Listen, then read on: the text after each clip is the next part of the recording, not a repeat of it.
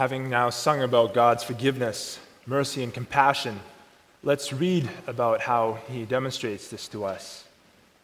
Let's read together from Hebrews 10, the verses 1 to 25, which you can find on page 1380 of your Pew Bible. Hebrews 10, the verses 1 to 25. The author of the letter to the Hebrews has been speaking about how Christ is a better high priest when who enters the most holy place, who has finished his work as with the sacrifice of himself. Now he speaks in connection with the law.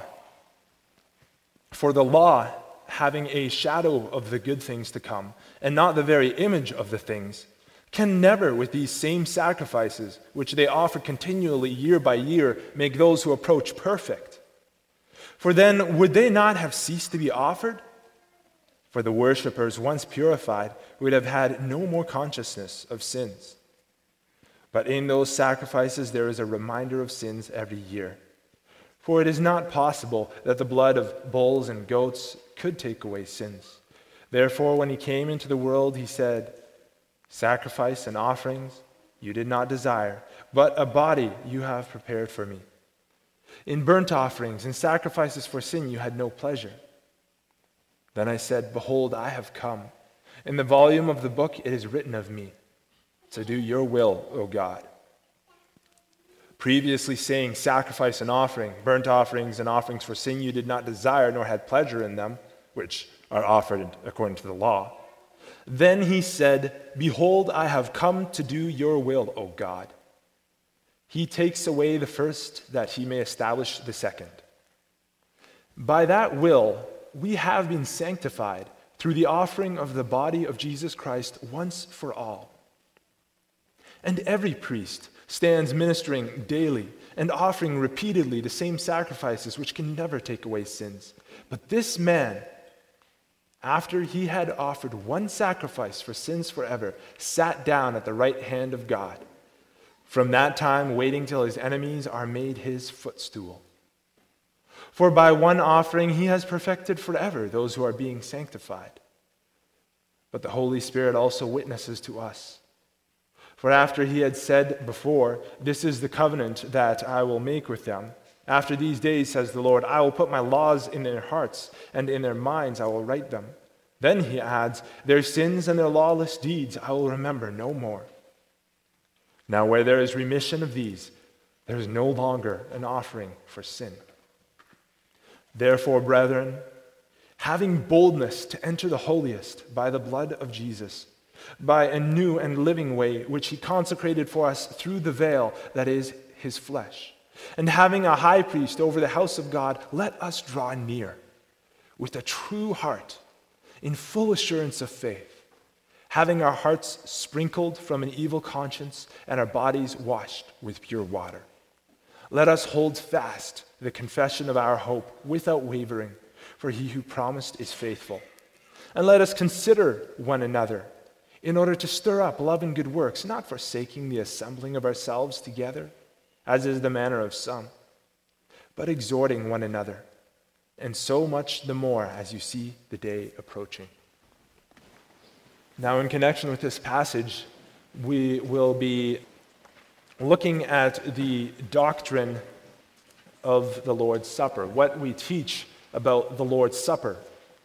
And today we'll be doing that looking at the words of Lord's Day 30 in the Heidelberg Catechism, which you can find on page 545 of your book of praise. Lord's Day 30. What difference is there between the Lord's Supper and the papal Mass? The Lord's Supper testifies to us first that we have complete forgiveness of all our sins through the one sacrifice of Jesus Christ, which he himself accomplished on the cross once for all. And second, that through the Holy Spirit we are grafted into Christ who with his true body is now in heaven at the right hand of the Father. And this is where he wants to be worshiped. But the Mass teaches first that the living and the dead do not have forgiveness of sins through the suffering of Christ unless he is still offered for them daily by the priests. And second, that Christ is bodily present in the form of bread and wine, and there is to be worshiped. Therefore, the Mass is basically nothing but a denial of the one sacrifice and suffering of Jesus Christ, and an accursed idolatry. Who are to come to the table of the Lord?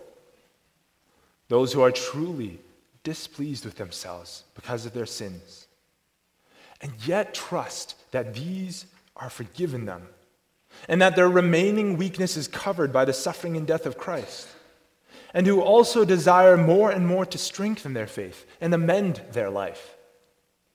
But hypocrites and those who do not repent eat and drink judgment on, on themselves. Are those also to be admitted to the Lord's Supper who, by their confession and life, show that they are unbelieving and ungodly? No. For then the covenant of God would be profaned and his wrath kindled against the whole congregation. Therefore, according to the command of Christ and his apostles, the Christian church is duty bound to exclude such persons by the keys of the kingdom of heaven until they amend their lives.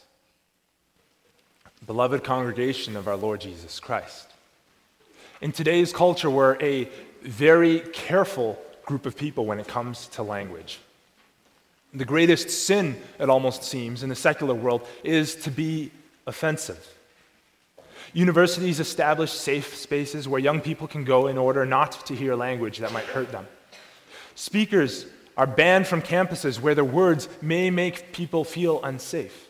Institutions of higher learning, tongue in cheek or not, issue lists of words that must be used and words that may not be used. And human rights tribunals stand at the ready to challenge anyone whose speech is not acceptable. Tolerance rules the day, and if you won't be tolerant, you'll be silenced. Now, as they say, where it rains in the world, it drips in the church. Today, we flinch at the thought of challenging those who use the name of the Lord in vain. We shrink back at the thought of encouraging our friends and neighbors to challenge their presuppositions and to consider their eternal destinies. And above all, we must not suggest that someone's ideas are condemnable, especially if they hold them dear. So, when the Heidelberg Catechism calls the Roman Catholic view of the Mass a cursed idolatry, we shudder. How can we use such language? Isn't that unchristian? Isn't that hateful? Beloved congregation of our Lord Jesus Christ, I bring you the word of God under the following theme Christ suffered once for sins, the just for the unjust, that he might bring us to God. Now, at this point, some of you might be wondering isn't it time that we've moved past this? Why are we still going over the Roman Catholic view of the Lord's Supper? Wasn't the Reformation a long time ago? Haven't we moved beyond this? The stern language that the Catechism uses seems to have no real application for today. Now, there are three reasons why it is important to cover this.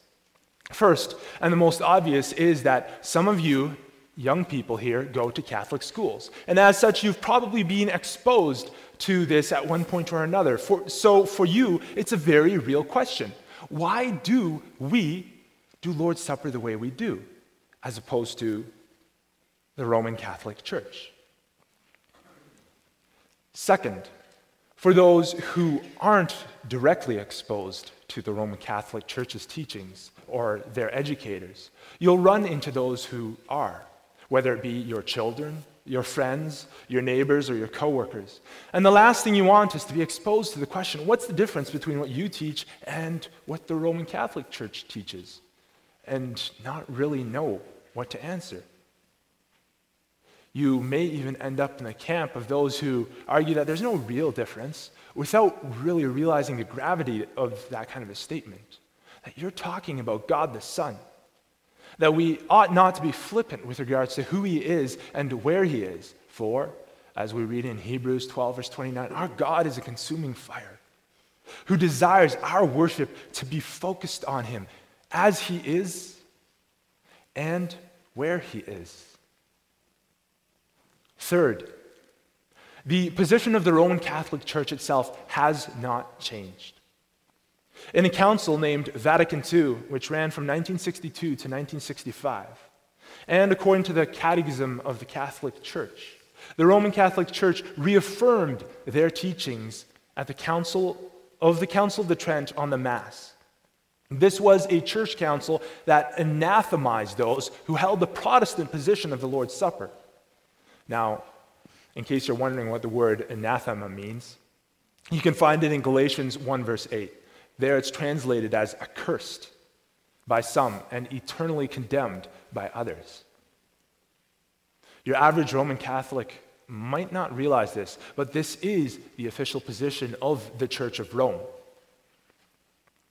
So, having established that their position hasn't changed, that they've reaffirmed it, what exactly is the teaching of the Roman Catholic Church concerning the Lord's Supper?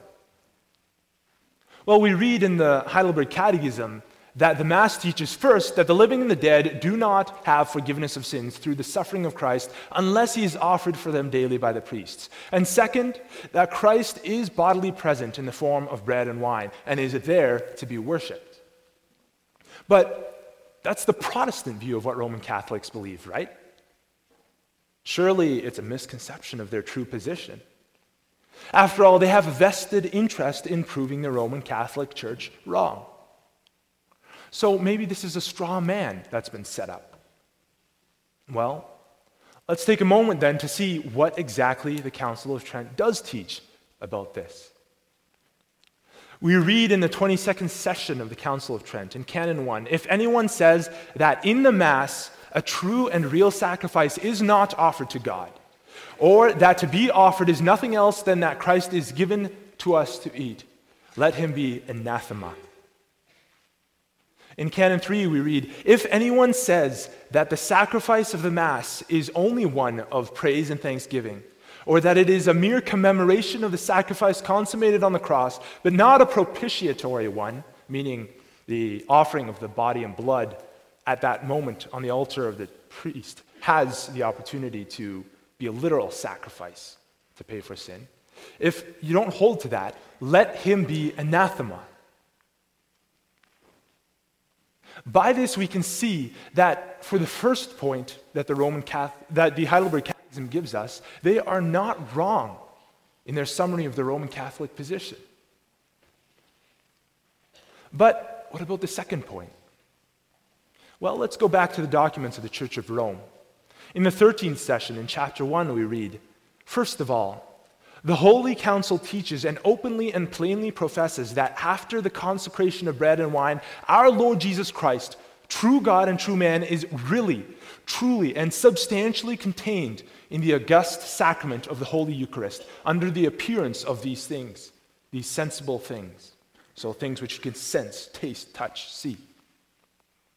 When the altar boy rings the bell and the priest consecrates the bread and wine, we see here that they say Jesus Christ is really, truly in the bread and wine. Its substance changes and becomes his body and blood. Because it is the true Christ in their eyes that's there before him, in the bread and wine, because it's the true Christ in their eyes, they naturally conclude from this in chapter 5. There is therefore no room for doubt that all the faithful of Christ may, in accordance with a custom always received in the Catholic Church, give to this most holy sacrament in veneration the worship of latria. Latria is the word for supreme worship allowed to God alone. The worship of latria, which is due to the true God. When the bread and wine is lifted, the Roman Catholic Church calls its people to worship that bread and wine with the worship that is due to God alone.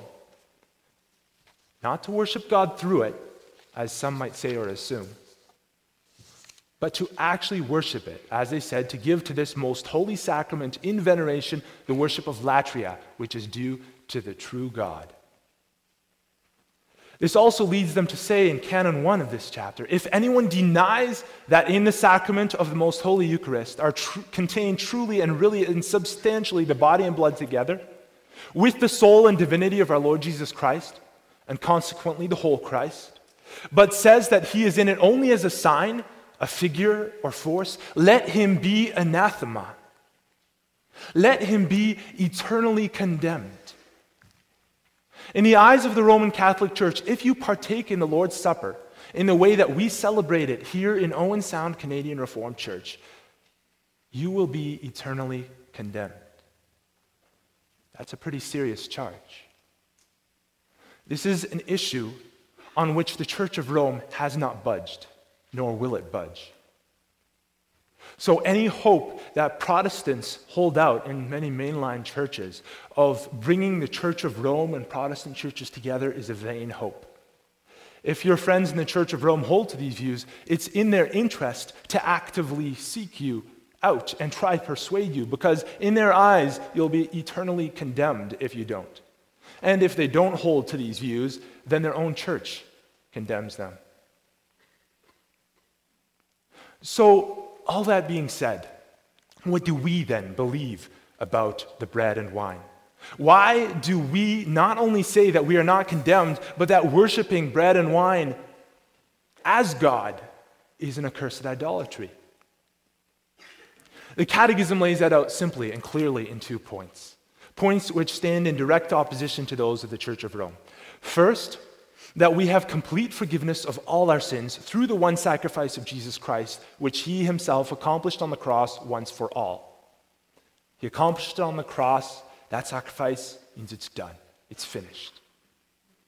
And second, that through the Holy Spirit we are grafted into Christ, who with his true body is now in heaven at the right hand of the Father.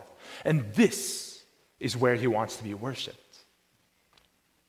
So, first, Christ's one sacrifice on the cross, offered once and for all, is enough.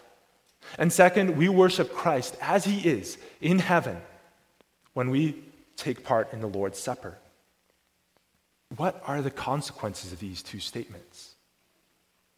If they are true, then the Roman Catholic Church is busying itself with giving bread and wine the honor that is due to God and to God alone and suggesting that Christ's crucifixion was not enough. And there is little that God hates more than when his people give something else divine worship than the worship that's due to God alone, and when they take away from his glory. The consequences of taking the position that we confess to take is extremely serious. Now, is this position right? It might be offensive, an offensive thought to some of you, this position. It might not be phrased strongly enough for others of you.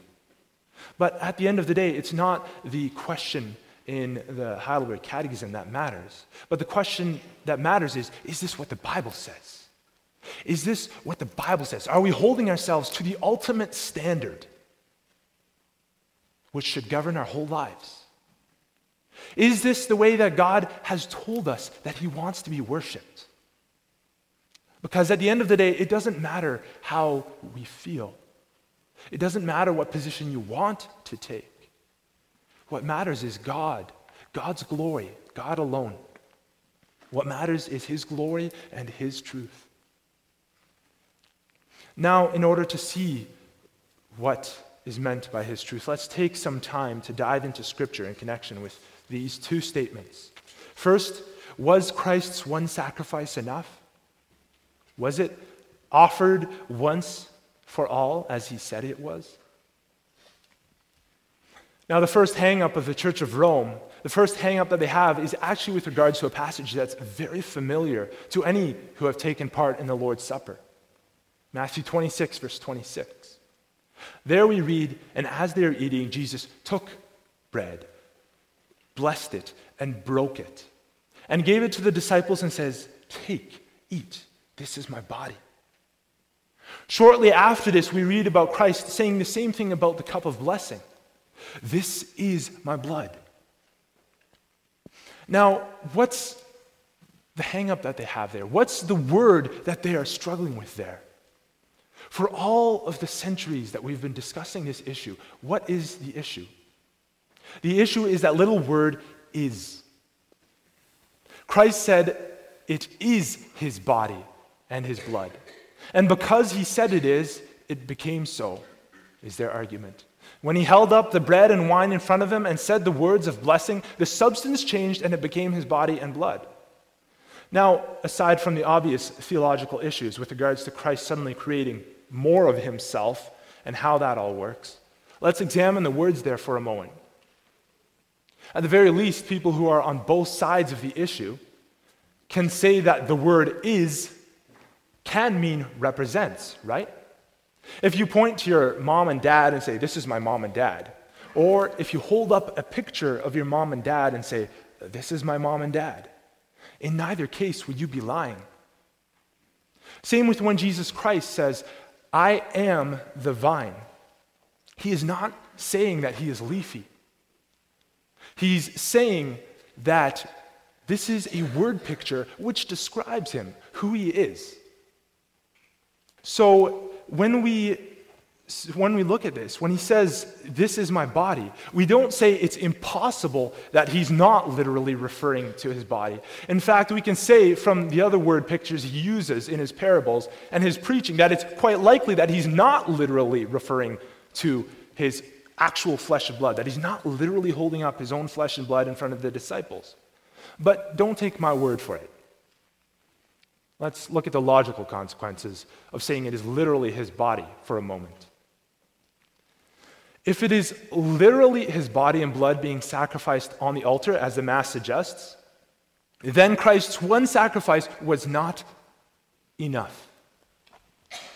His one sacrifice, when he was hanging up there on the cross, was not enough. He is instead being offered up, sacrificed on altar upon altar upon altar around the world. And then the rest of the Bible should attest to that if that's the case, shouldn't it? But it doesn't.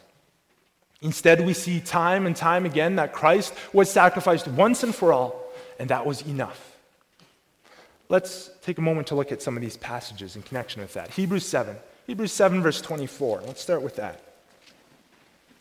You can find that on page 1378. Hebrews 7, verse 24 and following sets the stage. But he, being Jesus, but he, because he continues forever, has an unchangeable priesthood. Therefore, he is also able to save to the uttermost those who come to God through him, since he always lives to make intercession for them. And then comes the part that relates directly to our discussion. For such a high priest was fitting for us, who is holy, harmless, undefiled, separate from sinners, and has become higher than the heavens, who does not need daily, as those high priests, to offer up sacrifices, first for his own sins and then for the people's. For this he did once and for all when he offered up himself saying he's not like those other priests had to offer up sacrifices again and again first for themselves for their own sins in order to purify themselves and then for the people. No it was done when he offered up his sacrifices once and for all. Hebrews 9 verse 12 not with the blood of bulls and goat, of goats and calves but with his own blood he entered the most holy place once for all having obtained eternal redemption once for all. Hebrews 9, verse 24 to 26. For Christ has not entered the holy places made with hands, which are copies of the true, but into heaven itself, now to appear in the presence of God for us. Not that he should offer himself often, as the high priest enters the most holy place every year with the blood of another he then would have had to suffer often since the foundation of the world. But now, once at the end of the ages, he has appeared to put away sin by the sacrifice of himself. Now, once at the end of the ages, he has appeared to put away sin by the sacrifice of himself. But let's not stop there. Let's read again our passage in Hebrews 10. Hebrews 10, verse 10 to 18, that we read before. By that will, the will of God, we have been sanctified through the offering of the body of Jesus Christ once for all.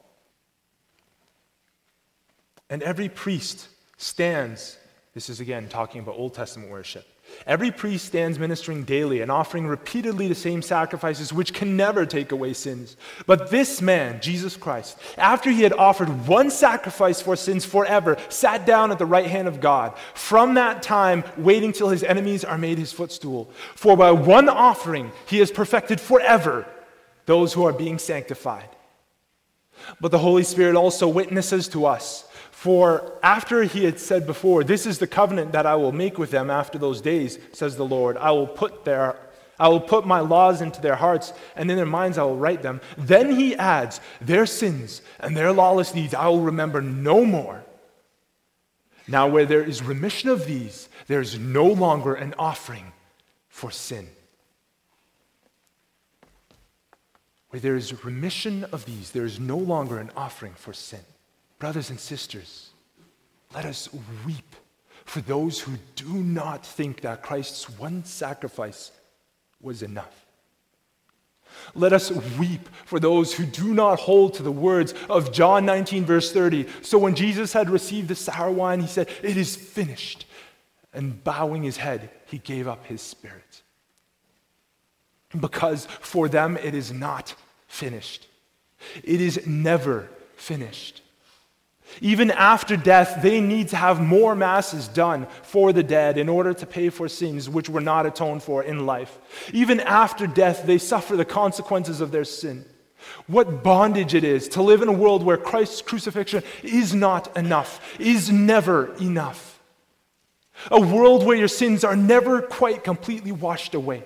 A world in which you come to the cross at the foot of Golgotha hill, and the burden of your sin isn't cut off, it's simply eased a little bit in order to come back again tomorrow. Never again in such a world will you be able to truly escape sin. Never will you truly be able to say, My sinful nature is put to death once and for all in the death of Christ. No, you are constantly driven back to dependence on a priest, a sinful man a man of this world, who brings Christ down to earth at his beck and call so that he can sla- slaughter the Lamb of God once again on the altar, where it is never finished for you. But praise God that we are not bound to that. We're not bound to the words and traditions of earthly men. We have a Father in heaven who, in his infinite love, agreed with his Son on earth when his last breath when with his last breath he uttered the words, It is finished. We have his words, the personal assurance of the Spirit, of God the Holy Spirit, in the first letter of Peter, chapter 3, verse 18. For Christ also suffered once for sin, the just for the unjust, that he might bring us to God. And in Romans 10, verse 9, that if you confess with your mouth the Lord Jesus and believe in your heart that God has raised him from the dead, you will be saved. Faith alone in Christ's sacrifice, which happened once and for all, is what opens the way to heaven for all who believe. There is no rule upon rule, sacrifice upon sacrifice that needs to be done. It was accomplished once and for all. And as we approach the throne of grace and faith, we don't need to shrink in fear before our Heavenly Father ever again.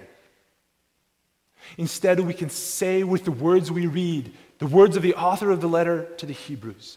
Therefore, brethren, having boldness to enter the holiest by the blood of Jesus, by a new and living way which he consecrated for us through the veil that is his flesh, and having a high priest over the house of God, let us draw near with a true heart in full assurance of faith, having our hearts sprinkled from an evil conscience and our bodies washed with pure water. Let us hold fast to this confession without wavering. For he who promised is faithful.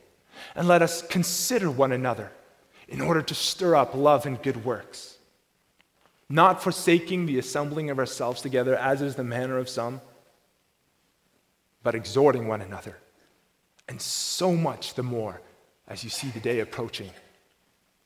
And so we can see that both points our catechism brings forward are scriptural and true.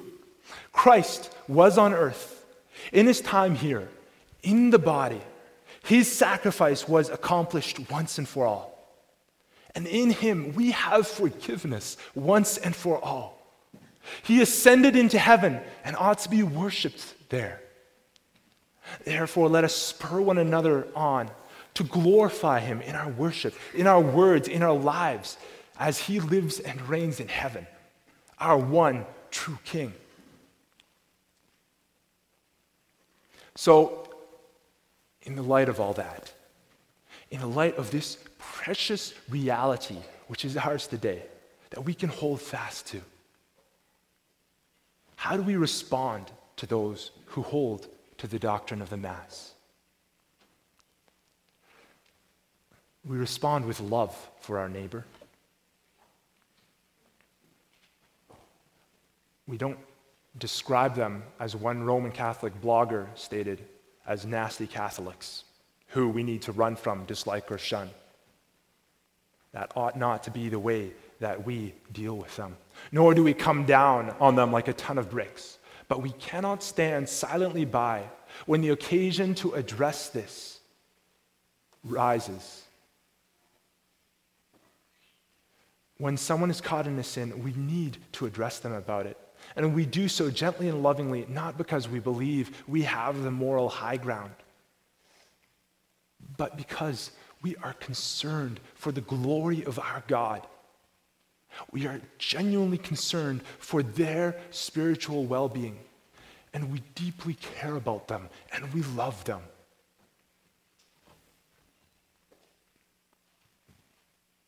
We love them and we want to direct them to the true worship of God in heaven our Lord Jesus Christ, who is seated at the right hand of the Father.